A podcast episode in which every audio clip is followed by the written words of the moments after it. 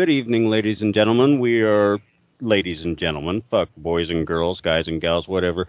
Uh, we are here tonight. Rich Duncan and I. Laurel is off for the night. She couldn't make it because I fucked up the schedule.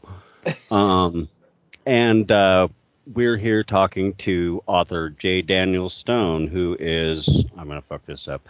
Um, author of The Absence of Light, Blood Kiss, and most recently Stations of Shadow, um, and also a short story collection I'll let him tell you about because I can't remember the name of it. Uh, Daniel, how are you? Good. Thank you. I'm good. Thank you for having me. Uh, okay, just to jump in, short story collection is Love Bites and Razor Lines. And then I was also part of the crazy I Can Taste the Blood group with those novellas. I'm sure you guys remember that. John, Josh, Eric, and Joe, way back in the day. Can you believe that was four years ago already? Oh, I know, no. man. I can remember having that arc and being told to keep quiet about the fucking contents of oh, it. And who did that? Grey Matter. Grey Matter told you to keep hush on it. Yeah, yeah. And so, so I was sitting on a review forever. and go, fuck! I want to tell people about this book. That was a great book. But anyway, I I interrupt a lot. Go ahead. no, I'm just saying I could. Um, I'm just still shook about how it's already been four years and we've you know we wrote a follow up to it the, the, us four the, and then we're just trying to get that out now to be quite honest but it should be out early 2021 i'm hoping i think at some point yeah i'm really super anxious for that one too yeah um, we wanted talk- to, we we wanted to keep it like with the senses um, but if some politics got in the way so it, once upon a time it was called I Can Hear the Shadows, which is an amazing follow up to the name I Can Taste the Blood.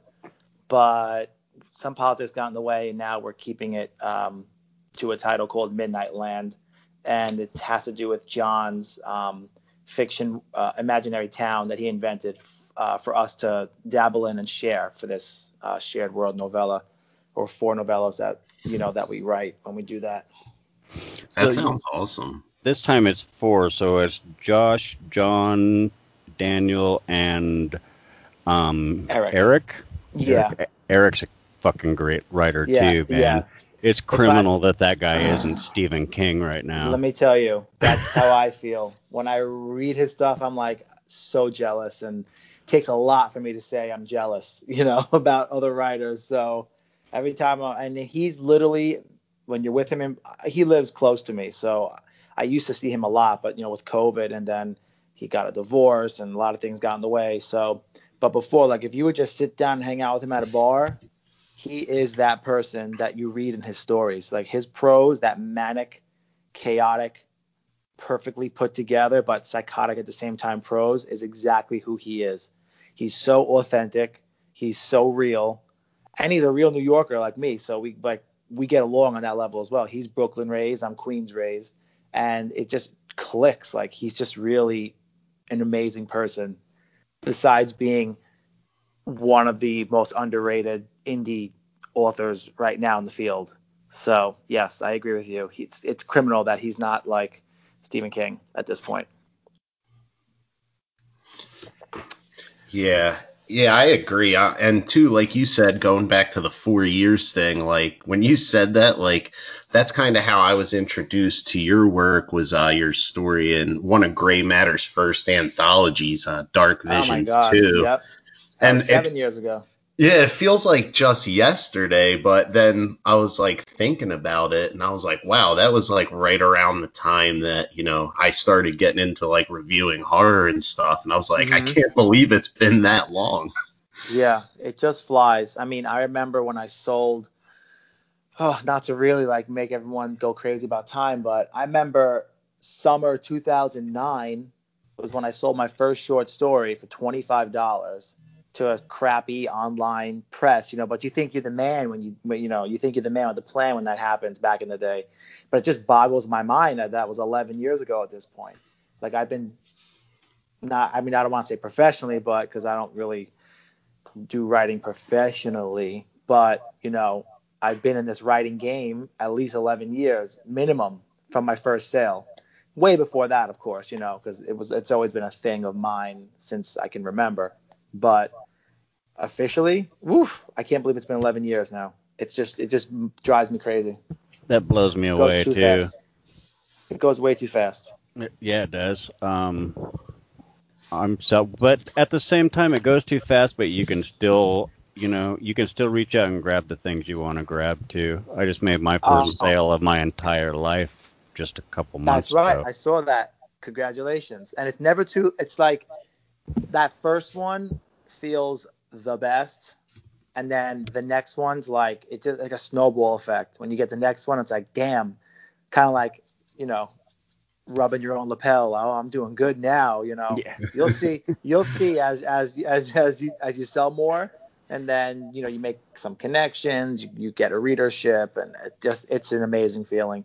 I always tell everybody, might not make a million dollars off of my writing, but if one person contacts me and says, "Hey, I found your book and I thought A, B, and C was great and I really connected to it and thank you for writing it or whatever," I mean, I just I did my job, and it's the best feeling in the world.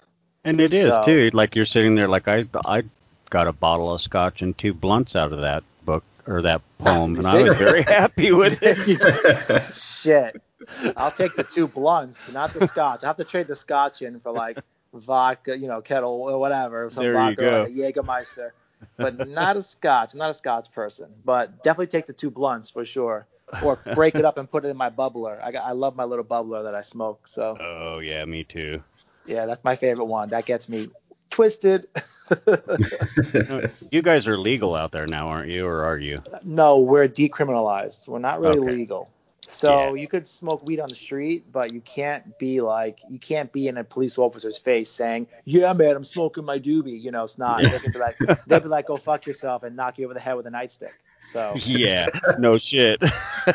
so, but people have taken it to the next level, though. I, you know, since De Blasio decriminalized it in the boroughs, people have really taken it to the next level, though. But I will say, it's a lot chiller now that people are smoking weed.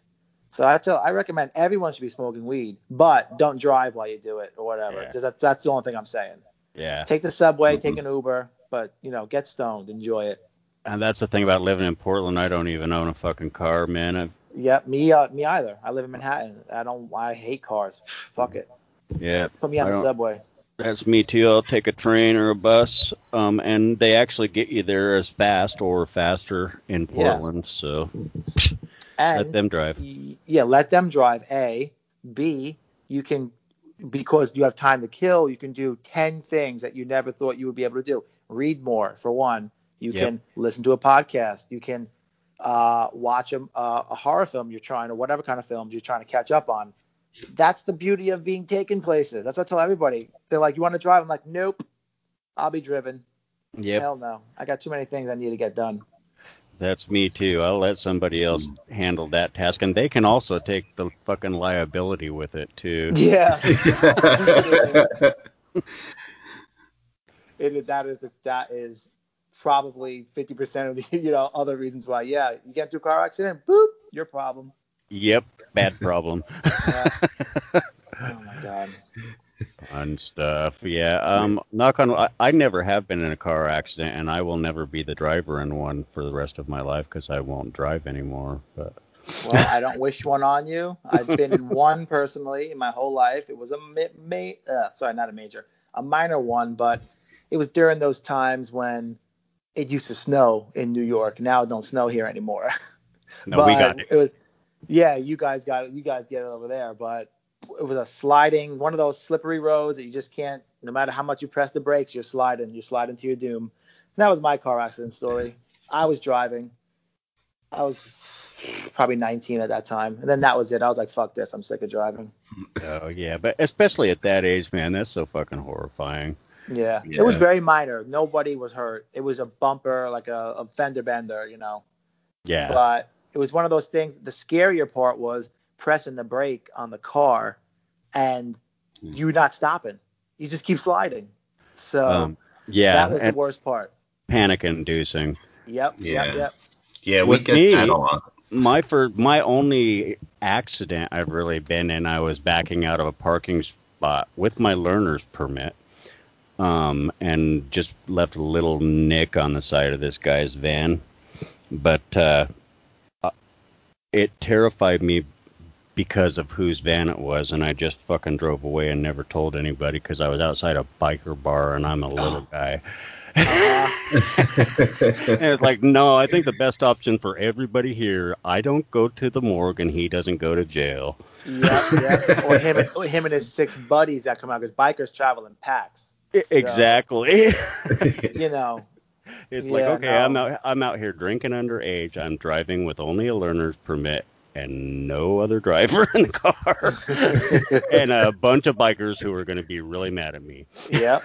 Oh yeah, I don't fuck with bikers. We have a lot of them here, believe it or not. Crazy. Oh yeah. Portland too. Oh, I can only Um, imagine. As this country spreads out, I'm sure there's tons of them. Yeah. Yeah.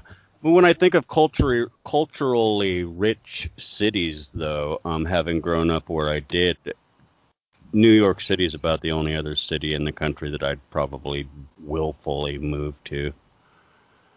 Oh, well, you don't have you don't have to ask me twice. You know I know know and say and always say, you know, this is the best city in the world. I'll never leave it. I mean, I'm born here, raised here, and I'm living here still. I love it here. It's great. There's nothing you can't find. Trust me when I say that. You can find anything here. Y- Um, yeah. Um, some of the And shit I've read, I'm not even going to talk about on here. This. do, do you guys have um a big drag scene in New York? I would assume Yep. so. Huge. Huge. Yeah. One of the biggest. It's Chicago, New York, and LA that have the biggest. Yeah, we have a pretty queen good one here too, because of Walter, Walter Cole, um, Darcelle. See, you guys don't know it. Here, he's fam- here. They're No. famous. Yeah, I was, I was, I was just gonna say, who are those people? We had no trans community at all, and then this guy named Walter Cor- Walter Cole started a bar, and as a joke one night, he put on a cabaret with him dressed as a woman, and um, became one of the most popular bars in Portland, and just massively grew our trans community and our um, cross-dressing community, drag community, you know. Mhm. And yeah, it's a very niche culture. You Mhm. know, every city, every city has its, you know, reigning kings and queens, and every city has its own performers who are who are known. yeah, Um, so it's not like you know, unless you got on, you know, there's like a TV show, RuPaul's Drag Race. There's a couple other shows that go on now. Unless you get on television, a lot of the a lot of the communities are kind of disconnected a little bit, but still interconnected. Like if you went, you know, you would still feel at home at the same rate, you know, but just like you're not dropping household names, you know, at, Mhm. at, at the tip of your Mhm. tongue. But yeah, but that could be with anything. That's that's right here with us in the in the horror community. You know, Yeah. uh, we know everybody, John Taff and Josh and all of them, but then there's twenty thousand other ones that we but we just don't know of yet that, are- exactly. that are Mhm. doing great things. So same concept. Yep. And then there's about 600 trillion that aren't doing great things, but still giving it the old college try. Oh and You that's said all it, I didn't. you said it, I didn't. I got a lot to say about that, but that could take seven hours. yeah, tell me about it. We don't got seven hours, but I can So- go on about it from day one of this writing game. Obviously, um, yeah, we can too, man. Um, I brought up the trend. There, sorry, I keep doing that, and I piss myself off every time. Um, the drag community, obviously because of Stations of Shadow. Mm-hmm, mm-hmm. Um, and I mean, it was. Uh, I lost my train of thought. I do that a lot. I apologize. That's okay. I started looking at the back of the book while I was talking to you, and my eyes go, "Oh, look, words." Oh, but I found oh, God. I found the good dynamic. Good old found- ADD. Exactly, and that's exactly what it is. Yeah, I have it too. Don't worry. Coffee solves it, and sometimes you know other illicit substances. Yes. um. So it, yeah, I kind of got it back, sort of. I can jump off with this. Um, the idea of these um two men drag queens. Mhm. Um, um, with this kind of almost, I don't want to give too much away. I don't want to spoil too much. But almost kind of a a catty duel going on between Uh them. Uh huh. That just that whole concept just grabbed me right out the gate. I didn't need it to be horror. I didn't need it to be anything else but the story about that. you know, and it was like, oh, that's a great way to bring me in. Yeah. Yeah. Uh, because it's so interesting. I mean, how many of us have grown up around? You know, like with me, I've got Mhm. seven sisters. I know all about catty duels, and you Oh, know, yeah. want any fucking thing to do with them. You know, Mhm. For sure. And you know, and you could fit that into any mold. A catty duel could be anything. It could Yep. be two baseball players competing against each other. It could be two it, it could be two wrestlers, you know, going at it. Like to be honest, like on the DL, like oh, WWF has been like such a big influence in my life. Like a lot of those horrible acting skills that they brought to the stage, you know, and then they I don't know, have you guys ever watched WWF back in the day? yeah, Probably, Oh, yeah. right? Yeah. So there was all the wrestlers all catty with each other. Everybody, Hogan, The Undertaker, Ultimate Warrior, they all were catty to each other. You know, the D-Generation X, like that kind of stuff, like that always influenced me. And I brought some of that stuff kind of into my the way I write, you know, a little bit, Mhm. but just always reminded me of like Shawn Michaels at the microphone, you know, challenging, you know, who knows, Stone Cold to come down, like come out here, you know, heckling him. uh, that that has always been a deep influence on me because I was a huge, huge wrestling fan when I was a kid. I mean, I was a gold. I was it, WWF was my life, you know, and I was at the golden age for it. You know, I was like eight years old, nine years old, ten years old when WrestleMania was like really popular in the early '90s, you know, or mid '90s. now it disappeared, but oh, th- those were the times yeah. but anyway, cattiness. That's that's sort of influence on it. On top of already being, you know, me me being here and involved in, with the gays here in New York. I mean, I definitely know about cattiness. You know, beyond that.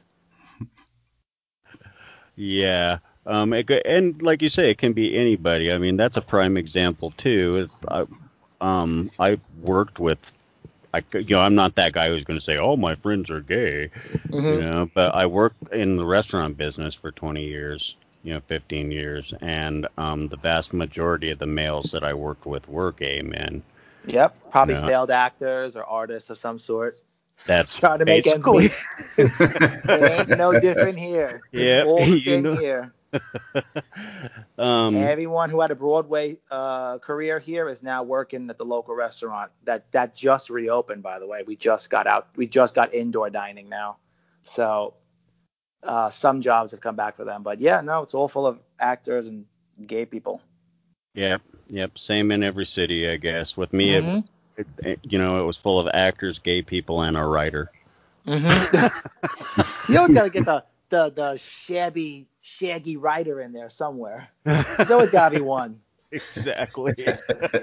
all my friends who are artists always don't get what I do. They're like, I, I, because I call myself an artist. I say I'm an artist, and they go, you write books. And I'm like, that's an art, you know.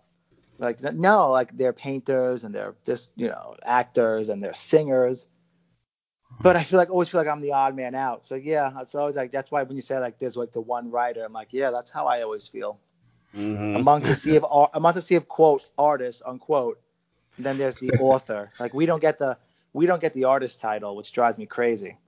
Uh, It does me too. Um, we give it to ourselves. I think pretty much all of us do. Mm-hmm. Um, but it's a rare occasion to see somebody outside of us refer to us that way. Yeah.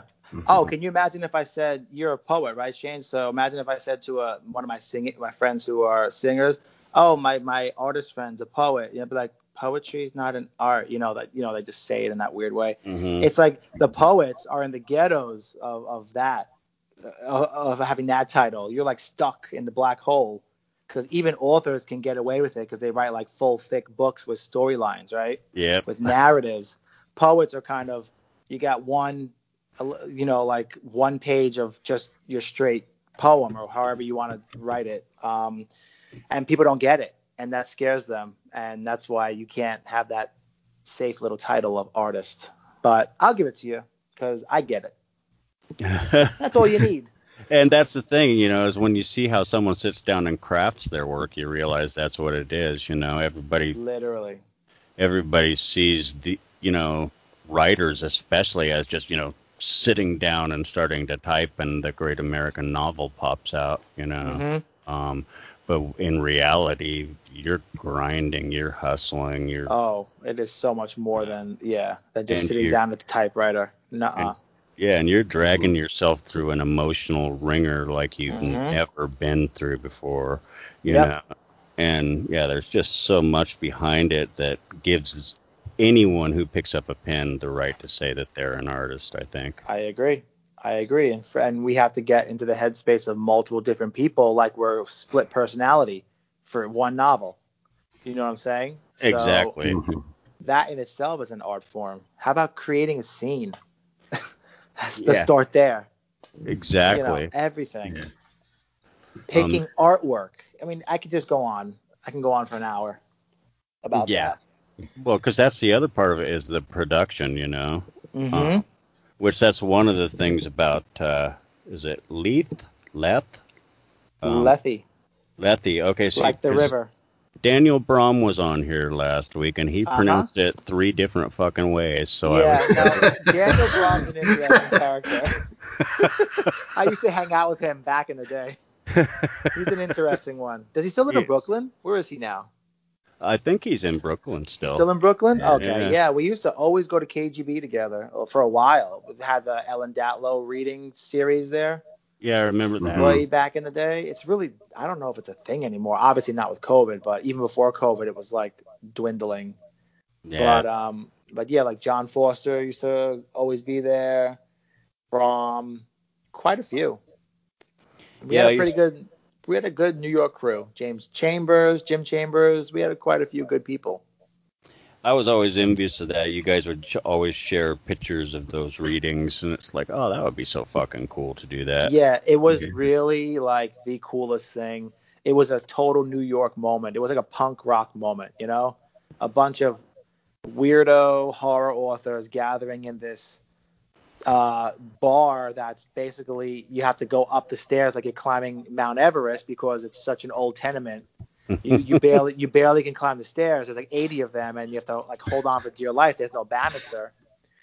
One time I was there with Kathe Koja, and I remember her going up the stairs, and she was like, "How the fuck am I supposed to get up these goddamn stairs?" And I was like dying laughing because that's just how she is. You know? And Yeah. uh, but anyway, so you get up the stairs, and this it's a hole in the wall, best spot you could imagine. There's no lighting. It's just red glowing lights, a bar, and and and one podium for you to stand by and read your fiction from. It, it's the most amazing space. It's a true New York City punk rock moment, and it was so good for quite a few years. And then you know, shit happens. People either lose interest or people, you know, like get a divorce or people move. You know, Yep. I don't know. That's just how Yeah. this fucking life goes. That is exactly. Did you um did you uh do any readings at those series, Daniel, or did you ju- guys Yeah. just like hang out there? What No, what was that did. like? we all um a little nerve wracking, but not really. I mean, to be quite honest, the space is so dark when you're up there reading, you can't see anything but your paper that you're reading off of. So, and I wear glasses for distance, and even and usually that means I can see like an owl at night, but in there Yeah. you can't see anything. It's so dark. So it's really, I think that's what adds to the uh, to the ambiance and the moment while you're in there uh, because no one really goes on their cell phone or anything. It's quite respectful. Everyone's there in the moment. So they like cut the world off, and we're in this dark space for two hours. We drink a little, we read, we talk about fiction, and then we go back to our respective lives. It's re- it's a really nice two hour break from everything. It was great. Yeah, it that sounds like it'd be cool. Yeah, it does. Um, uh, and it seems like that was like it's hard. It's hard to believe. It's I the last time I think I saw any of that was like just a few years ago, really. Um, four years, five years. That's a few for me. I'm 55 years old. Trust me. Mm-hmm. Um, yeah, I mean uh, the the rate of people getting together now, forget about COVID, even before COVID, it was getting less and less. I mean, Yeah. either people got busier or people lost interest. I you just really don't know. People Um, got yeah, a lot of it. Part of it, I think, is that a lot of people got apathetic for notable reasons. Yeah, yeah, and that's natural. I mean, Yeah. some people get, uh, especially people in our in our field, we get frustrated very easily. Like, oh, is anyone going to care about this? And then we have to always remind ourselves, the only one that matters is yourself because you're the one creating it, and then everything else is eventual. And I just quoted Stephen King, and I hardly read Stephen King, but that's definitely a Stephen King book. Everything is eventual. Yep. So, um, yeah, so I- I just truly believe in that.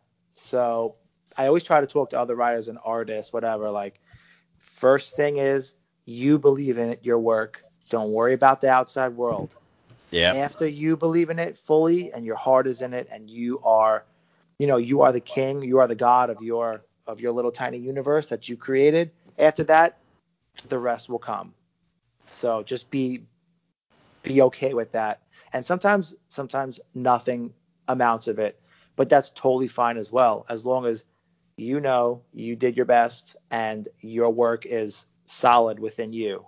So cuz I think a lot of people who are in the creative field, you guys are, many of people who are on your podcast are, who have been on your podcast are, a lot of us struggle with gaining a readership and or audience, whatever medium we we ha- we we we work in. So a lot of these artists base their worth on how many people read their stuff, how many people listen to their music, how many people buy their books. And I don't think we should we should be basing that worth on ourselves. You know, d- did 20 people buy my book this month? Did 50? Did anyone review it? I mean, the first and foremost, you should love it, and then worry about everything after. Uh, so I mean, but this is personal for each artist. But I just try to always reach out to other creatives and say, you know, always love your work first, and everything else will follow. Don't worry about if you sold 30 books this month. Just worry about that you did actually wrote a good fucking book. well, yeah, That's gonna be there forever. When you die, that's there forever. Not the sales, not the money, not the notoriety, not the fame. Your, Your words are there forever. Yep, yep. Mhm. You achieved something. Um, it's like I don't even think about that. I don't even expect people to read my fucking work. So when somebody, you know, messages me or says on Twitter, "Hey, I just read this poem and I really fucking loved it" or whatever, Mhm. I'm like, first off, I'm fucking ecstatic somebody read it, Yep. you know, and then I'm ecstatic that they actually read it and dug it, you know, and it's like, Yep. okay, well, there's the fucking payment right there. That is big payment. It just takes one. Like I said, we just spoke about that earlier. Just one person. Yep. Just one person. I mean, I've had quite a few over my time now, but nothing in the large numbers. But, you know, handful, 10, 15 people that have reached out to me and were like, hey, I found your book, you know, in Barnes and Noble, or I found your book from a review site who who reviewed your book and I took a chance on it and it was really amazing, blah, blah, blah. I mean, that's it. That's all it really takes. That is Yeah. the biggest payoff for me. Um, yeah, So- I think so with me too. I've had both money and and that uh, notice, I guess you'd call it, and that is much more the bigger the bigger payment of those two things. Yeah. Oh, Mhm. Absolutely. I mean, it might be a little different if you're lit trying to live off your writing, Yeah. but that's so difficult to do these days. Most writers have day jobs. I know I got one, so I got one that's quite cushy. So I'm good there with, with money, and then I could do my uh, crazy stories at night when I can't sleep or when I'm pissed off at something, which I'm always angry about something. So yeah, that's that's just the way it is for uh, for us right now, for all of us creatives. yeah. Mm. Um, go ahead, Rich. That's uh I was just gonna say that's one thing that I've really enjoyed about uh your work that I've read. I still haven't read your first book, but I've read Blood Kiss and now Stations of Shadow. It's just kind of you could tell the love you have for art in general, not even just certain kinds of art, whether it be performance art or you know Mhm. Or you know in the case stations the tr- shadow the drag performers Uh huh. just your love of art, but it's not like one of those things where it's like, oh, this is a book, you know, praising art for art's sake. It's but you could see your love for those different forms come through in it. And that's one of the things that, you know, I really connected with um, with your books is just you could tell that you have a deep appreciation for creativity and all Mhm. In all forms. Yep, you nailed it on the head. It does. I, Yeah. don't- I I always tell everybody. I mean, since I'm young, like it, I don't care if you're creating, you know, you know, you're collecting matchbooks and then you're building, you know, stick figures out of them with the little matchsticks. As long as there's creativity involved, I am just weirdly, oddly gravi- I gravitate towards it. I don't know why. I've always been that way. And I, maybe it might be a little bit of my Aries nature where I like to I'm I'm a classic Aries. I prefer or I try to at least I lead the pack. I don't like to really follow. You know, I don't like to be a minion. I like to do my own thing. So creativity always gave me that freedom to to be a leader versus being a follower. And I think that's why I always gravitate towards it. And that's why I always write about artists. But besides that, you know, besides having a love for all different weird forms of art, I'm I used to be before COVID so inundated with all different types of art here being in New York, you know. So Brook the, the Brooklyn scene is out of control uh, with with the amount of different artists that are in there and it's everything. I remember I saw now just think about all the general types of art forms there are out there. Painting, poetry, prose writing, um, dance, you know, theater, immersive, performance art. I mean, there's everything here. And then we have all the abstract, weird stuff. You know, there's people piercing themselves in places you can't even imagine just because they think, you know, they want to challenge pain on their body, pain nerves or whatever. There are people who sit on a stage. I, I've been in the audience of a performance of a show called Performance Art, where a woman sat on stage and ate an entire cake. And I mean a cake that was the size of probably seven footballs.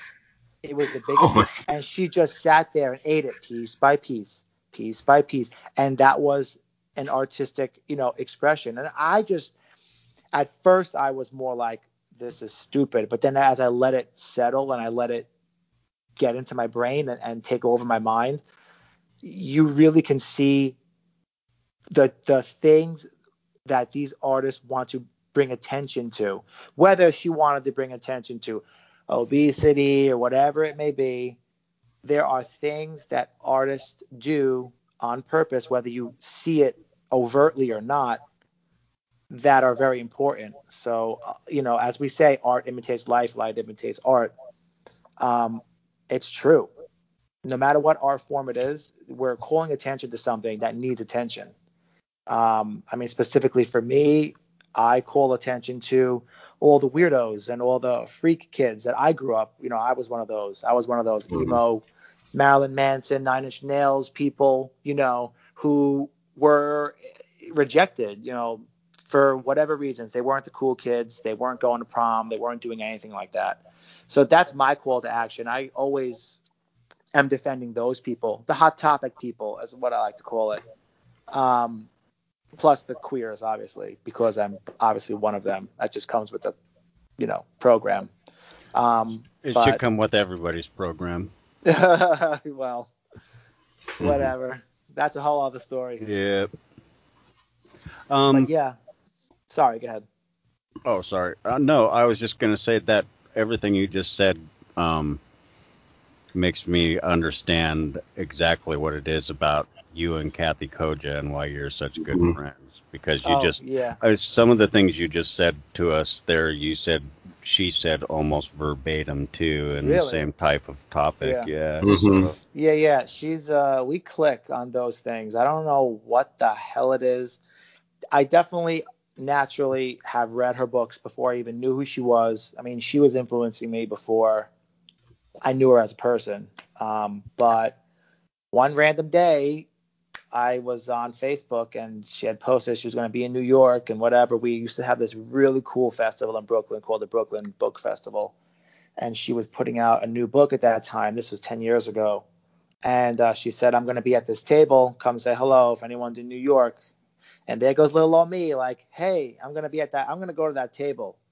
Don't run away. And she was like, I don't run away from anybody or something like that. And I was thinking to myself, oof, this bitch is tough, even over the internet and then lo and behold, funniest story. This is how I knew that I had to like keep in touch with her, like personally, was what had happened was her publisher bought a table, then the publisher pulled the table out without notice. Even she showed up, no table was there.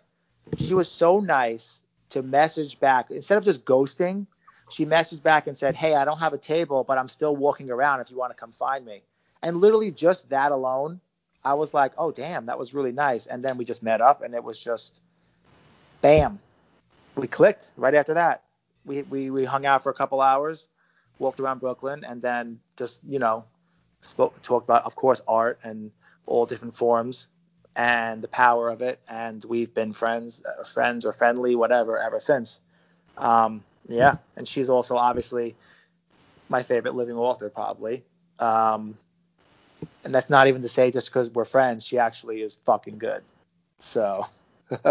it's I mean, it's hard to that. sell that, but I understand that. I do because mm-hmm. our our co-host Laurel Hightower is really fucking good too. But every time I say that to somebody, I feel like they're thinking, "Yeah, you would say that." yeah. No, I get it. There's there's always a little nepotism and the people you do business with, and even when they're an artist of some sort. Um, but yeah, no, I know it's a hard sell. So whether people believe me or not, I mean, all they gotta do is pick up one of her books, any book, pick up one, a random Kathe Koja title, and I'm sure it'll do something to you. Most people, when I tell them to pick up a Kathe Koja book, they say I couldn't finish it. I put it down after three pages, and I say, "Oh, you're lost," and that's it. And that's because she doesn't write, you know, to one's fantasy. She writes to her own. She beats to her own drum. So she's really unique in that way, and that's why she has a cult following. On top of it, I'm one. Yeah. Yeah. Oh, same trust here. Me, I am. Trust me, me too. Um, and I'm glad that they were able to re-release the cipher for her, whatever, from Meerkat Press. That yeah. was really exciting, and people who never heard of the book now can indulge in the wickedness and the and the unforgiveness that is the cipher, which is a crazy book. So um, I'm glad it's out. A beautifully yeah. crazy book. I love that book. Yeah, it's really it's something else. And each book she did back in the early 90s got almost better than the next. So it was like the cipher. Yes.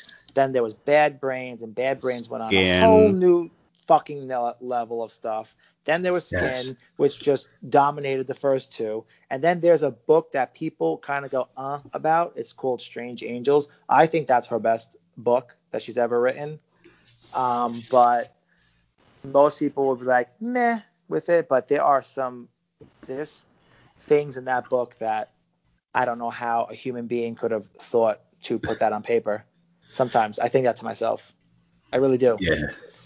Um, yeah but yeah, I mean, she's amazing, and she's another one of those like me. Like she loves artists in all forms. It doesn't matter what kind of art it is, but she'll find something interesting about it and find ways to write about it that will keep a reader engaged. Certainly keeps me engaged, and definitely makes me feel okay in writing in the genre I do, where I pretty much focus all of my own fiction around artists because they're the people that interest me they always have since I'm a kid. I can remember that so clearly. Um, I never, I don't think I've ever written one story that has like, you know, a mom, a dad, and a kid and stuff, because like that doesn't interest me in the, the, the uh, enough to write about it. I guess because maybe I lead a different sort of life personally.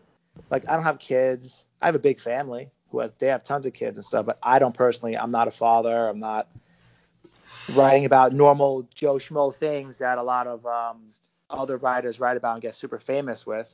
But mm-hmm. you know, that always used to make me feel bad. Like, oh fuck, do I have to convert and sell out and write about a family going through something? And then I just go back to, you know, William S. Burroughs, Kathe Koja, and all these crazy writers, and I'm like, nah. Yeah. I'm gonna, I'm, gonna, I'm gonna stick to my guns. I really just want to be my authentic self. I don't want to ever feel like I'm faking it. So I know who my authentic self is, and I really, I don't feel tempted anymore to try and sell out. Even though my husband constantly tells me, why don't you just write one Harry Potter book and we'll never have to work again? And I'm like, it's not that easy. Calm down. Yeah, that's you know that's when the money is briefly more important than the fans is when they say how does seven hundred thousand dollar advance sound to you? Yeah, well, if someone came to me and said that and said write me Harry Potter, you know, of this generation, you know, I'd be all for it. You know, if someone said to me write me the queer Harry Potter, I could do it, but that's not going to sell with seven hundred thousand dollars. It's not going to bring an audience that mom and dads across the world are going to feel comfortable sending their kids to watch you know they're not going to want them want them to watch gay wizards and witches right you know? yeah. so we're a lot more primeval than we like to think we are. Yeah. Primitive rather. Yep. But that's fine. I mean i don't mind being in the little niche crowd. I kind of think it makes people like me and people who i associate with you know more unique. Yeah. you know we're not as we're not as we're not fitting the mold. So and that scares people who are you know already molded by that mold. So i kind of like that. I don't mind it yeah, and uh, Daniel, um, I I apologize in advance because I mashed like a bunch of questions into one, mm-hmm. but uh, like hearing you talk, like when you were talking about Kathe's books and when you hit uh, Bad Brains, like I could tell your excitement level like jumped a little bit, and that was one of the books like I was gonna ask you about because. I, I saw a lot of that in Blood Kiss and mm-hmm. also like your own spin on it, obviously, but I saw a lot of you know Bad Brains in that book and also Stations of Shadow. Oh, um, definitely. Which I thought was really cool. And um, also about when you said you kind of you know write for like the outsiders and stuff. One of the things that I love about your work is you know I've never unfortunately I've never been to New York City. Um, I live in you know the frozen tundra and like the on Lake Ontario. But uh, um, one thing that I think is cool is that you take a different approach on how you kind of explore New York City. And I know mm-hmm. that, you know, living there has been a big influence on you. And I like that you go about it a different way, that you focus on, you know, like outsider artists and groups that, you know, aren't represented as much in a lot of traditional fiction that's yeah. set in New York City. Yeah, yeah. No, I mean like like I like I said before, those are my people. Those have always been my people. So I feel like I know them the best and I can represent them properly. Um, mm-hmm. Not saying not saying a, a, writer who didn't know anything about artists could not use their tool, which is imagination, and do it as well which is totally fine. I mean, there are women who write about gay men. There are gay men who write about straight women. You know, you use your imagination and context clues. You can do it. It's a talent.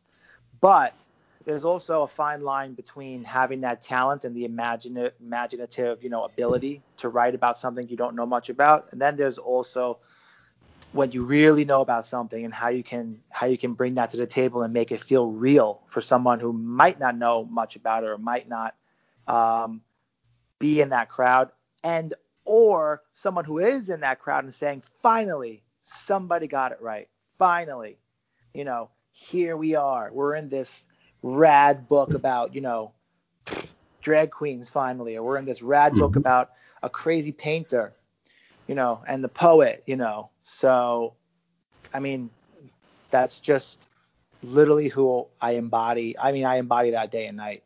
Um, and new york whether it's fully gentrified. I mean, you might notice, you know, if you read carefully between the lines, I always talk about how there's so much gentrification going on, but yeah. there's still there's still the seedy underground. It's still here.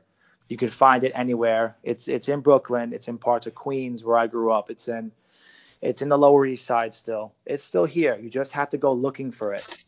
And when you find it, you expand on it and make it fic, you know, fictionalize it for fun for a fucking whole book. Why not? Why not be in a black hole for an entire book? I mean, Kathe did it. The whole fucking cipher is about a goddamn black hole. Exactly. So why not why not be in a black hole for a whole book? Me, I like more of like the uh, there used to be a lot of heavy metal bars here when I was about in my early 20s. I would go to them a lot, and I, I like that atmosphere. So I'm always trying to put those seedy dive bars into into my fiction because that's where I feel most at home. You know, shooting pool, drinking a fucking IPA, and just shooting the shit with some weird ass people. Like, bring on the weirdos. They're the ones who make me think. They're the ones who drive me crazy, and I need that to to live. So bring me there. Take me there. Give me all the fucking weirdos. Th- Come home. and, yeah, Yeah. and that's you know the great thing about that is that um all of us fucking weirdos kind of you know stick together. I mean we don't we Mhm. don't judge Yeah. each other. We just accept each other because we're all fucking weirdos and Yep. you know, we know what it's like. yep. Yeah. But uh that's interesting. You bring up that writing others thing. I think about that a lot. You know, people who outside your experience, and like you said, in that black hole. Um, it's like like Paul Tremblay. Most of his most of his protagonists are women. Mm-hmm. yeah, Uh, and he's a and he's a man, right? Yeah, So we yeah. it can be done. Yeah, and he does Um, it quite well. Yeah, Um, but there's and- there could be a woman might be you know a woman might read it though and say ah there's something missing Yeah. you know Mhm. but it's passable and we live in a world where passable is okay so that's fine and to be quite honest we are like I like I stated before we are authors and we should be able to use the tool of imagination and putting ourselves in the heads of all different types of people. And we should be able to embody them in our work you know properly without butchering it you know. Just don't Right. butcher it you know. Do your best you can and don't butcher it. No harm in that. No harm no foul. Yeah, I think it was Gabino Iglesias in his uh, um, writing the other class that he does um, said even even the characters who embody things you fucking hate, you have to respect. Yep. Yep. Because Yeah. it's the real world. Yeah, Otherwise, otherwise you're not living in the real world. exactly. You Yeah. come on. I mean, don't be a don't be a that don't be that dumbass. You know. That's like I don't like it, so I don't want to see it. You know? Exactly. Fuck that. No, fuck that. That's that's that's not real. You know. Um, so anyway, go ahead. No, that was pretty much just just that observation. I think that uh, you know, like you said, fuck that. That's not real. Um, I prefer I prefer to write others in anything I write for the most part, especially in fiction. I don't even know how to write dudes. I've tried several times. Um, and That's you know, interesting. Yeah. that is interesting. But, But if you're using you're exercising your brain, you're exercising that yeah. Imagination. You know, that's our biggest, that's our best tool that we have as writers. And I think it also is nurture too, you know, because I mean I didn't have any male figures in my life growing up. I had all females, you know. Oh, that's right. You said you had seven sisters or something. Yeah, and the males Yeah. in my life were, um, you know, pretty much fucking layabout drunk ass abusers, you know. So they Mhm. weren't really influences, you know. Mm-hmm. No, of course. Yeah. So you can get your head in the female headspace easily, Yeah, it which just- is totally valid, and that's to your power actually. So if anyone ever questioned you, that's all you had to say, Yeah. and then they could then they'd shut the fuck up. exactly. Because we're we live in a world where everyone likes to fucking complain and bitch and moan, but they but they ain't got a fucking spine to fucking hold them up. So Uh, you see, you just let you just nailed that right on the fucking Yes. head, man.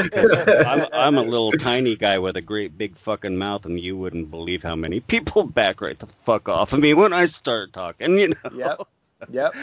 for that very reason, that all people have mouths but no spines. No fucking spines. It's unbelievable. It's right here. It's in my face here. It's everywhere. It's on the internet. Sometimes I have to shut the fucking Twitter down and stuff. I'm like, goodbye. Taking a Me break. too. I can't. I can't deal with it because it's just they'll suck me into a black hole and get me arguing with them. Mm-hmm. Ugh. I do that like probably once a week. I'll go, two of you fuckers can get me direct message. The rest of you fuck off. Talk to you later. yep, yep, yep. Oh, I've had a few of those in my day. Ugh. At the end, sometimes you just have to just be like, you know what? It's it's just better to not answer yeah. Yep. because away. those morons sit there. It's like they do it for a living. It's like someone secretly paying them. Who can I troll today to get them all crazy and triggered? Mhm. You know. So it's unbelievable.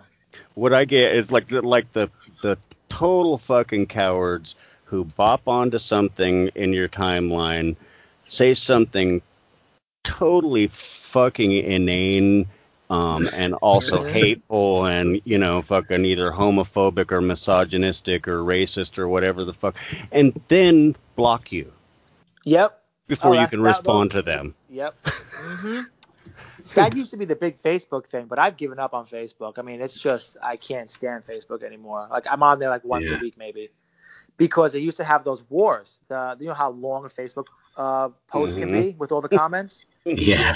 Oh my God! Let me tell you, I remember the days. You guys know Bracken MacLeod and all him, right? Like Yeah. he used to have wars with people, and oh my God, the New England people. They're the ones who have the biggest wars. Yeah. Brian, Oh my Brian, God. Brian Keene does. Yep. Oh yeah. Oh, he's another one. I remember when he went on about how he hates the HWA at one point, and then oh, it was a big war. I Um, remember that. yeah.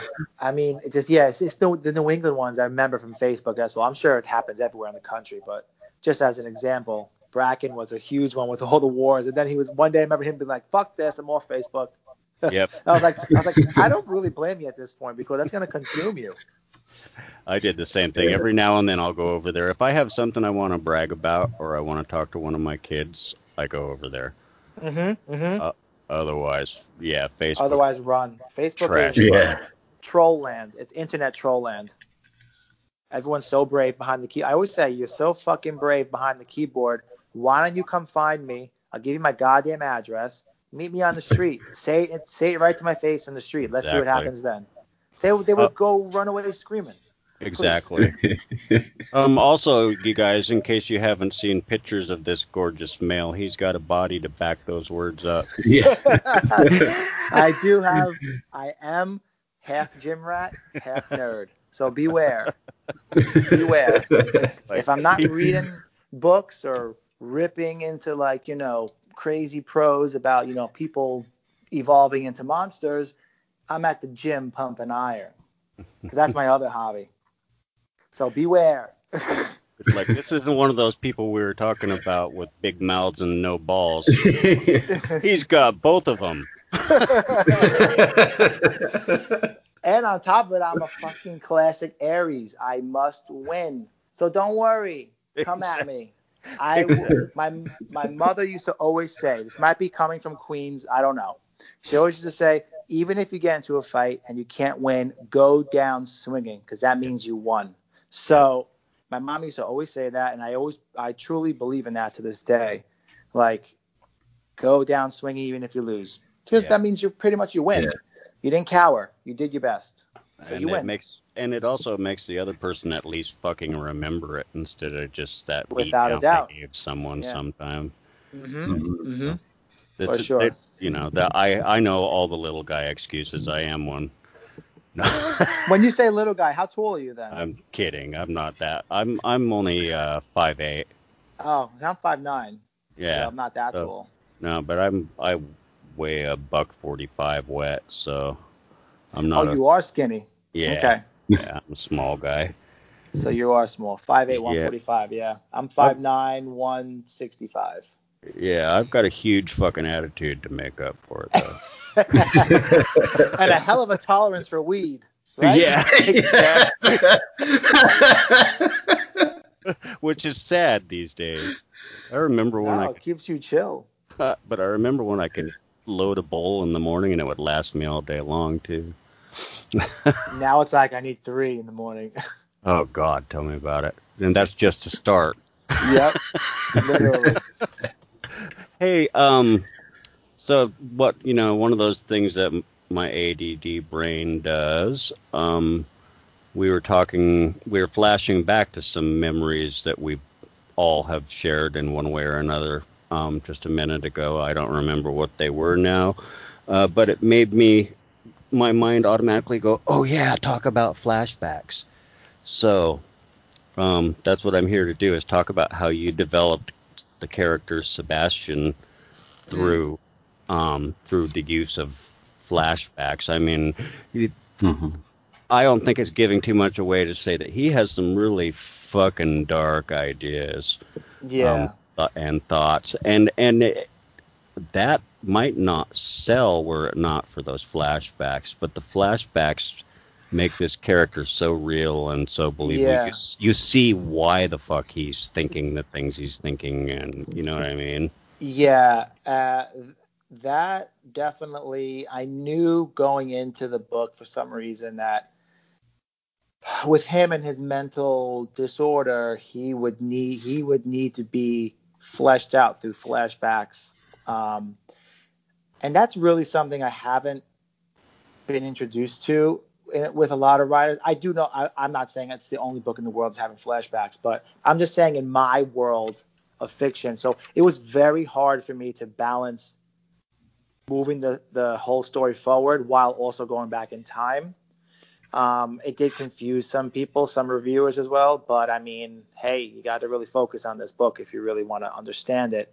But yeah, I mean, Sebastian is such a he is so deeply hurt about things uh, that has happened in his life that it actually developed his mental state. You know, obviously could or may or may not change his outside. You know, the inside changes the outside, which is not a brand new concept. Many many horror writers have done stuff like that, but this is my stab at it. And um, I will say to try not spoil too much, but you know, Sebastian's backstory is very close to my own, you know, personal life. Um, this book almost is my own personal life is like weaved throughout it.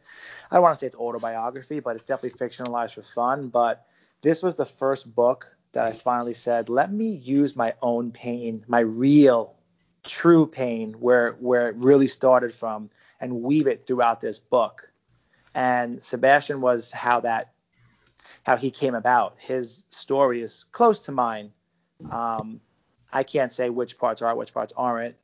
Would it not be right to like, you know, if my family listened to this, they'd be like, "Oh, you put that in there." But um, yeah, I mean, not that anyone in my family would read my books because you know, Same here. I have an I have an interesting family. They're all very go Trump. You know, they love Trump. So they don't. They, let's just put it this way: they don't read. You know. So They're all out there. They're all go myself. Trump, and Daniel's out there. Fuck the pigs. yeah. No, no, I'm actually not a fuck the pigs person. Believe I'm it or not. kidding. I know. Um, but yeah, I'm not. I'm not saying you know like my older brother was Yeah. asking, do you think the coronavirus is real? And I'm like, okay, conversation over. You know. Exactly. Um, but anyway, yeah. So Sebastian is really close to my heart. He's someone that you're gonna see a lot more of. Um, I've already wrote written a few short stories outside of the book that he's involved in. awesome. Um, and that's something too. Before I just before I forget, I'm sorry to interrupt you, but um, God damn it, I interrupted me. Go ahead. Mm. I think you were trying to say I have characters that come back from the dead or something, or they they interwoven characters from other books into the, my books. I don't know. I, I, think have that's what no you were idea. going for. If it comes Yeah. back, I'll jump on it. But well, Okay. if you don't mind me cutting in, uh, Cut in. I, w- I was going to ask you about that, so it's kind of funny that that's where you went um, about like the characters returning and stuff. Mhm. Like I've noticed you've kind of had like interconnective tissue like through some of your works, and I was just curious if that's something that you consciously Sorry. do, or if um you know it's just kind of happenstance. Like you know you want to put the characters in there, but it's not necessarily because you're trying to build like a bigger universe or anything. hmm Yeah. No, I'm not trying to build a bigger universe. What I think my only conscious effort is these people are my friends and I want to hang out with them again. So naturally, I try to come up with ways that that could bring them back, you know, with justice, not just forcing them in and making it awkward. Mhm. So, I mean, with my first book, The Absence of Light came out so long ago at this time, you know, by this time, I remember writing Blood Kiss and, you know, halfway through thinking, hmm, this point, you know, in the book, I can really see character A, B, and C from The Absence of Light. Like, getting into this, this darkness, this weird shit. And lo and behold, they came back. It was just really natural and organic. And I did the same thing with Stations of Shadow. All of a sudden, I'm like halfway through the book and I'm like, holy shit, these like entities are around and this is exactly what Dorian would be into or Delilah and all these people that I used to always hang out with who also are in short stories as well. If you read my short story collection, you'll find Blood Kiss characters and the absence of light characters all through that book, um, through the short stories. Um, but anyway, yeah, I it's not to build a bigger, it's not really word world building to bring these characters back. It's just I really miss them and I want to be with, I want to hang out with them, and that's like the nerdiest thing I could say right now. like the most self-indulgent, nerdy shit right now as a writer to say, but I really do. I sit down at the computer sometimes, or I look through scrapbooks that I have of notes. And uh, when I, you know, when I first started writing, I remember I wrote The Absence of Light by hand. I have the whole book written in hand by by longhand. So I, just going back and feeling those feelings, I'm like, damn, I just want to be with them again because they put me in a happy place. They, those characters are all parts of me, number one, and then they're all mixed with my my people, as I call them, all the weirdos, all the artists, all the queers that I hang out with, all the all the people that society looks down upon. They're all in there with those characters. The obsessors, the alcoholics, the drug addicts, the people who who who lose their teeth because you know they they don't have enough money to buy to go to the dentist, but it's only because they can't work a day job because they're too obsessed with their art. I mean, it just goes on and on and on. Um, but yeah, I just want to be with these characters a lot, so that's why you see them pop up in in um, novel after novel after novel. Um, and I'm working on a new novel right now. I don't even know where I'm getting the strength to do it from and I can already see points in the future of the book where Sebastian will be returning and and and Dorian and Delilah and everybody will be back. It's like one big happy family. Because think about it, all these books have are related in the in the term in the sense that it's uh, everyone's an artist. Everyone belongs to a small clique in New York City uh, of an underappreciated craft. So you can only imagine these people definitely know each other of some in some way. Might maybe not personally, but once I get them in the books together, they're introduced and they become personal friends. But they definitely all belong in the same artistic circle, whether they're peripheral or yeah. in the inner circle. They're all connected in some way, you know. And, so yeah. and, and they all appreciate each say. other's art. Sorry. That's okay. Go ahead. No, I uh, just it was just an agreement with you. Basically, you're like you know because New York City's like this fucking macrocosm of communities. It's not a community. Mm-hmm. It's a macrocosm of communities. Correct. And the art community is a microcosm within that macrocosm. Mm-hmm. If that makes any sense. It makes perfect sense. Um, so it would make sense that they would gravitate towards each other at some point. Yeah. It makes yeah. it more real. Mm-hmm. Even if they're not, like I said, a lot of them are not personal friends, but they become personal friends, you know, right. by the end of the book, you know, or a book or the book, whatever. So, um, but either way, they are connected in the fact that they all belong to the same art community, and they and they're all the same maniacs on the inside. So there's something that brings them all together in that respect alone you, know, you don't have to be personal friends with someone to, to be in your peripheral circle, your social circle, but you definitely know who that person is. I got plenty of those. You know, I know people, I know tons of people by face, but I don't know their name. Yeah, you too. know, so that's how I really viewed these characters at first. But as my as my books go on, I'm noticing, hmm, you know, this one would really be friends with this one, and this one definitely would hate this one, but they still they still have to be in the same social circle, but they're not so they're not gonna fuck that up too much, you know. So it's interesting. It's like how the real world works. It's really it's quite real, you know. You have to deal with some people you hate and you but you don't want to, but it's to save face and to save your uh, you know social circles that you go around with and your business relationships, you know, mm-hmm. etc. Because that's another thing. These people are artists so they, of course, first and foremost want to some they want to exercise some emotion, you know, through their art, but they also need money. So they develop business relationships with one another as well. you know, Delilah from the Absence of Light is in a band. Well, your band has fans. Can I sell my paintings or sculptures or whatever at you, you know, and on and on. Same thing with these hmm. drag queens bring a different set of fans, you know, different kind of performance art. Can you want to come and collaborate, you know? So it's that kind of thing as well, which is what literally I do here. Like I know tons of uh, people who draw, you know, sketching, and I'll write a short story and they'll sketch something for me and say, hey, p- compile this sketch with the, you know, the next short story collection you do. And I have tons of sketches and stuff from uh, local artists that I believe I'm going to use with my next short story collection that I'm also trying to put together at this moment. So it's all about that collaboration, getting that alchemy going. A lot of Yep. alchemy. Artists get together and we create napalm, you know, with through through each other. So that's what I'm trying to definitely maybe consciously do by bringing characters Mhm. back, but definitely not world building because I think that's more science Yeah. fiction. Yeah, Just but like- it's it's just real. It's just interesting though. Like you said, it's not world building in terms of like the concept of you know linking these books and you know in terms of fiction. But I found it interesting that it was almost like quote unquote world building, and that you kind of made it like real life, and that all of these characters knew each other. That's kind of cool. Yeah, yeah. No, all my books are standalone. Like you could just read any of them and get it. Yeah. But you know, as the as each book as each uh, title progressed, meaning starting for the first or the third now, you're gonna meet characters from the other two. So Stations of Shadow has characters from Blood Kiss and The Absence of Light. Blood Kiss has characters from The Absence of Light in it, and then The Absence of Light is my first baby, so of course there's no one else in there but those characters. But Mhm. you could find more of them from the short stories that I wrote before the book in Love Bites and Razor Lines that I threw in there just for shits and giggles. So if people are if people wonder like, do you do anything else with these characters? I'm like, yeah, check the short story collection.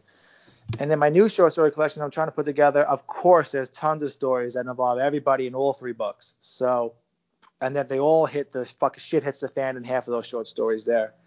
So there's a lot going on. And I don't know why. I just love being with them. They're my weirdos. And I love them. Yeah, but that's great. That's the, one of the things I that brought me back to what I was going to say earlier. Um, is that that shows you have a deep emotional connection with your characters um, Mhm. and with your stories and the places in your stories. Um, obviously, I being a lifelong Portlander, I know that those places are in your blood. There's no way you don't know them like you know your own name. Yep. Um, but with this book, Stations of Shadow, um, since you did have so many more, you know, you're writing to your own personal emotions and your own pain, um, was it uh, harder to write? Yes, this was this took me the longest to write actually. Um, I actually started this book in May 2017. I remember very clearly. Don't remember where the idea came from. Just you know, one of those things. I have a fascination for this type of art. Let's see where it goes. And then it took me up until oh my god, actually, so May 2017. It I finished it the day October 18th or 20th, 2018, I finished it, and that was the same day the brand new Halloween came out. I thought that was a very cool moment, you know, for me because I love the Halloween uh, franchise. Uh, so that's a good year and five months that took me to write it. And normally, novels take about three to six months to write, but this one took a very long time because I actually had to stop writing some scenes and like, you know, collect myself and say, oh, I can't go there right now. It reminds me too much of A, B, and C. So you got to stop and take some time away from it, and then you got to go back, you know. So, but and also this is actually my longest book. I don't, I've never written a book this long. Uh, the other books are about 90,000 words. I think this one is somewhere up in 120. But I really didn't care about length by this point. I knew this book had to be lengthy and it had to be a little bit extra and really, really, really malicious almost in in the way the story is told, just in your face and you know somewhat painful if you understand you know that type of pain. Um, so, and I didn't really care, and I knew the politics behind publishing was gonna get me they were gonna get right under my skin and say too long, too this, too that, but I really didn't care. I mean, I wrote this book exactly how I wanted it from the first word to the last. Wrote It's it till what it was it's- done. It's, it's what it needed to be. What it needs to be. Say that again. I said you wrote it until it was done. I wrote it until it was done, and then you Mhm. know, that's just and it felt really good. I remember typing the last word, the last sentence of the book. I thought, you know, obviously because I understand the book probably the most out of anybody in the world. I just thought that last sentence in the book at the epilogue was just the perfect like kiss goodbye, and I was like, oh, this weight just was pulled out of my body. It was like an exorcism. I, I remember that feeling so well. It was like three o'clock in the morning, fucking wired on God knows what. And I'm like, okay, that's it. We're gonna finish this bitch. And I got to work, put that last line on the paper, and I was on the on the computer, and I was like, fuck, what do I do now? Like, cause I just had no. It took everything you could imagine out of me. I had nothing left when I finished the book. Nothing. Zero. No emotions, anything. It was like I was castrated emotionally. It was such a feeling. Uh, Uh, now I'm re-energized, thankfully now, but this is over a year later. So this is October 2018. I closed the book October 2018. I closed my laptop. I didn't look at the book for six months after that. Took about six months for me to breathe on it, and then I got it. I opened it up. I edited it. I updated some things, you know, from from 2017 and through 2017, 2018 that didn't exist. You know, there are some music references that were from 2019 alone. So I was like, you know, that goes to show that I was editing the book at the at the middle and the end of 2019. Blah blah blah blah. But but that was about it. Yeah, I mean, this is a very heavy book. I mean, it takes a lot of focus to get through this book. So people beware. you need to focus. It's not an easy read. No, and that's one of the things I love about the indie community, though, too, is that um, the vast majority of people who seek out the indie community for their reads aren't looking for easy reads. Yeah, yeah, that's for sure. That's me. Definitely me. I'm like, can I get give me the book that challenges me? Let's do this thing. Exactly. I got over Dick and Jane a long time ago and jumped right over R.L. Stine without even stopping. So Yep. Yep. actually, R.L. Stine wasn't a thing until I was an adult. So he was my he was my childhood hero. He was he. Yes. I, I felt like he spoke for me because I was the spooky kid that had no nothing in common with anybody. I mean, on the outside, when you're eight years old, you don't look that spooky, but on the inside, I felt very spooky. Mhm. So I was like, R.L. Stine is speaking for me. I remember seeing Egg Monsters from Mars, the cover, Yes. and I'm like, damn, this is the most amazing cover ever. I'm like eight years old. Um, what's the other one? The du- the one with the dummy on it. Uh, I the Night of the. Living Dummy. Night of the Living Dummy. Yep. Which now reminds me of uh, The Doll Who Ate His Mother by Ramsey Campbell. oh yeah, But um, you know, as an adult, that reminds me of that, which is a great book. I think that's his debut novel. I think still think it's his best novel, except for Ancient Images, which is also an amazing novel. um, Um, Stine's. um, oh, go ahead. but st- yeah, but R.L. Stine is definitely my childhood hero. I mean, I read I read some of the Goosebumps now as an adult, and I'm like, wow, my reading my taste has changed Yeah. over the years. yeah. I tried but- one once, but yeah, you you, you really can't have get to into it the as an group. adult. Yeah, No. you can't Yeah. get into it as an adult. We're too jaded by this time. Yeah. But the I would, memories. you know, are I know I would. covers. Get, oh yeah, I love the covers. I was just gonna say I know Yeah. that guys like us would get along with him in person because his Twitter profile says I scare children for a living. Yes. You know. Literally, yeah. literally. Yeah, I I grew up on those books, uh, like you, Daniel, and yeah, like they they pretty much built the foundation for you know the stuff I was into later, and like you said, it it Mhm. just connected with a certain a certain type of person, like you said, like it spoke to me, and I was always excited to read those. Um, and yeah, it it was weird. I went back and read them as an adult, and it just felt it felt really strange. Like you could tell, Yeah. like these these aren't meant for you anymore. no. Um, but when we spoke to Jessica Guess or I spoke to Jessica Guess a couple weeks ago. I told her I was like Tim Jacobus. I'm pretty sure that's the cover artist name. Those covers were great. I was like, if if I can ever, you know, get another tattoo, I was like, I would love to have one of those. Like Egg Monsters from Mars or whatever. Oh. Well, there's so many great ones. I don't know why that one it just comes to my mind immediately. Egg Monsters from Mars. I think that's my favorite cover probably. Oh, and the one with the the Beast from the East. Oh my God, there's Yeah. so many. yeah. There's so many. Yeah, Night of Living Dummy. I'm just going through some covers now and like getting like goosebumps. Pun intended. Pun intended at this point. Um, yeah. Oh, so many good covers. Uh. what an amazing series. Yeah, R.L. Stine was definitely one of my heroes as a kid. The name of that one So book close. makes me wonder uh, if he was a Judas Priest fan or is. Which one? Which one? Beast in the, The- East? Beast in the East, yeah. They have Yeah, they the have a live album, The Beast Unleashed in the East. Oh, the Beast Unleashed in the East. I wouldn't be surprised if he was a, a metalhead. I mean, he's gotta be. He's gotta be. I How would can think you- so. How can you create a book called Egg Monsters from Mars and not be a metalhead? Right. I mean, Uh, that's something like Black Sabbath would have wrote about. Exactly. a total Ozzy thing. Mm-hmm. And, and he's uh, sitting there listening to fucking Mozart or Brahms right now. Yeah. Wouldn't uh, wouldn't have passed him either.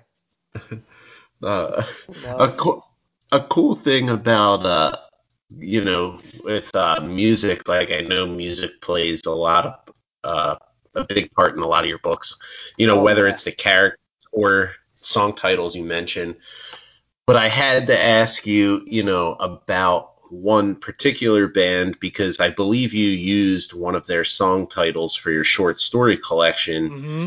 that's the Long Island band Glassjaw. And I was just Yep. curious if you could kind of touch on, you know, what they meant to you because it's I know you probably have a ton of, you know, favorite bands, but it seems like that's one of the ones in the very, very top, especially since, you know, like I said, the title of your short story collection. Yeah. Yep. Well, the first thing I had to do was make sure I could use the title, you know, and then I, re- I learned through the publisher that titles uh, are not copyrighted. So I didn't feel like I was going to get sued or anything. Not that Love Bites sold millions of copies. That was the first thing. But the real thing behind it was I had enough stuff to put a short story collection together. And then, you know, I was talking to other authors, and I was like, "What do you guys do when you put short story collections together? Do you do interweaving themes? Do, you, do is anything related, or is it just all random shit that you're putting together?" And I got a lot of different answers, but one of the similar answer that got across the board was, no matter what stories you put in your collection, you're gonna, and what order you put them in the table of contents, you're gonna see that there is some similarity between each story, whether it's a theme, what your characters are doing. And basically, they were like, that's how sometimes you can come up with titles because I was actually not feeling confident about the titles of my books. So I was like, oh, I don't want it to be so corny, blah, blah, blah. So anyway, I was piecing together Love Bites and Razor Lines, the collection. I chose 13 stories. Um, of course, it had to be 13 because I'm crazy. So I, I wanted the unlucky number 13. Um, and so I got the 13 stories. I put them in the order I think I thought was best. And then as I was going through, because you know we have to reread our stories and make sure everything is edited and whatnot. And then as I'm going through them, I realized that there is so much, there was so much love and hate and desire and weirdness and sometimes murder, you know, within these stories. And for some reason, that Glassjaw title, Love Bites and Razor Lines, really just stuck with me. And I said, this book really is a love bite, and there is definitely could be some razor lines, you know, throughout these stories as well. So that's why I just really picked up the title and I was like, let me just call it that because it really, really works for this book. If you read each story, you know, if you read it from cover to cover.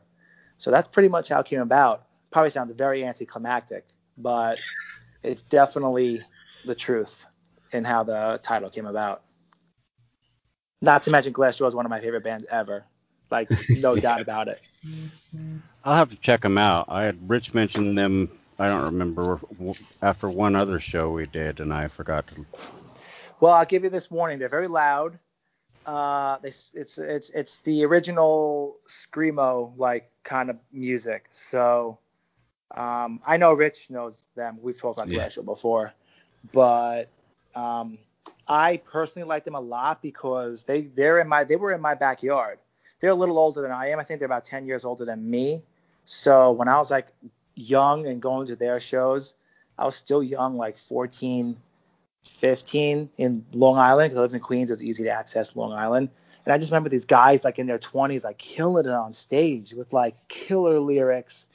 Like they're so pious in their music, which was which was great to see because I think that was a big influence on me as well. With like once again my love for artists, watching them go crazy on stage, so in love with their music and so in love with their fans and so in love to spit their poetry out to the world, whether it's vile poetry, whether it's about killing your girlfriend or whether it's about killing the guy that she's cheating on him with or something like that or how you broke my heart and now I'm never going to get over it, you know, because all that is mixed in Glassjaw's lyrics. And um, just the way they presented it to the audience was just like you felt like you were involved in their pain. So that was definitely a, a game changer for me, at least, to, to to step the level up to how much I love Glassjaw. So, and they're still to this day one of my favorite bands. Can't Mm. not deny it. And you apply some of that philosophy even to your own work, really. I mean, in that oh, for sure, yeah. you definitely manage to share that, Mhm. share that pain.